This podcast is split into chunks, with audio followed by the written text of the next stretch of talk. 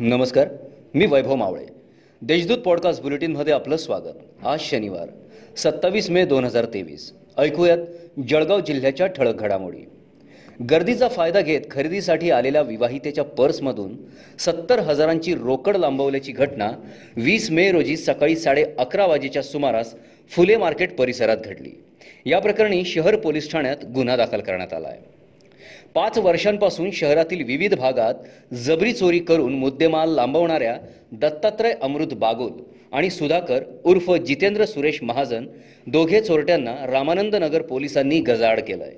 त्यांच्याकडून या गुन्ह्यातील तब्बल सव्वीस तोळे सोने जप्त करण्यात आले असल्याची माहिती जिल्हा पोलीस अधीक्षक एस राजकुमार यांनी दिली आहे. घराच्या बांधकामावर पाणी मारत असताना मागील भांडणाच्या कारणावरून तरुणाला बेदम मारहाण केल्याची घटना नशिराबादमधील मोमीन मोहल्ल्यात घडली.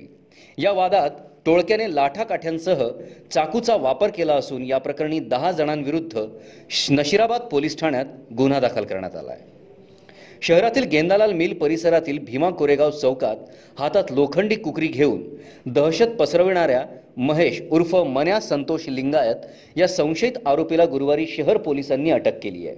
या प्रकरणी शहर पोलीस ठाण्यात गुन्हा दाखल करण्यात आला आहे. महात्मा गांधी रोजगार हमी योजनेअंतर्गत जिल्ह्यात सध्या दहा हजारांवर मजूर काम करीत आहेत. मजुरांच्या संख्या मागील महिन्यात चार हजारांवर होती.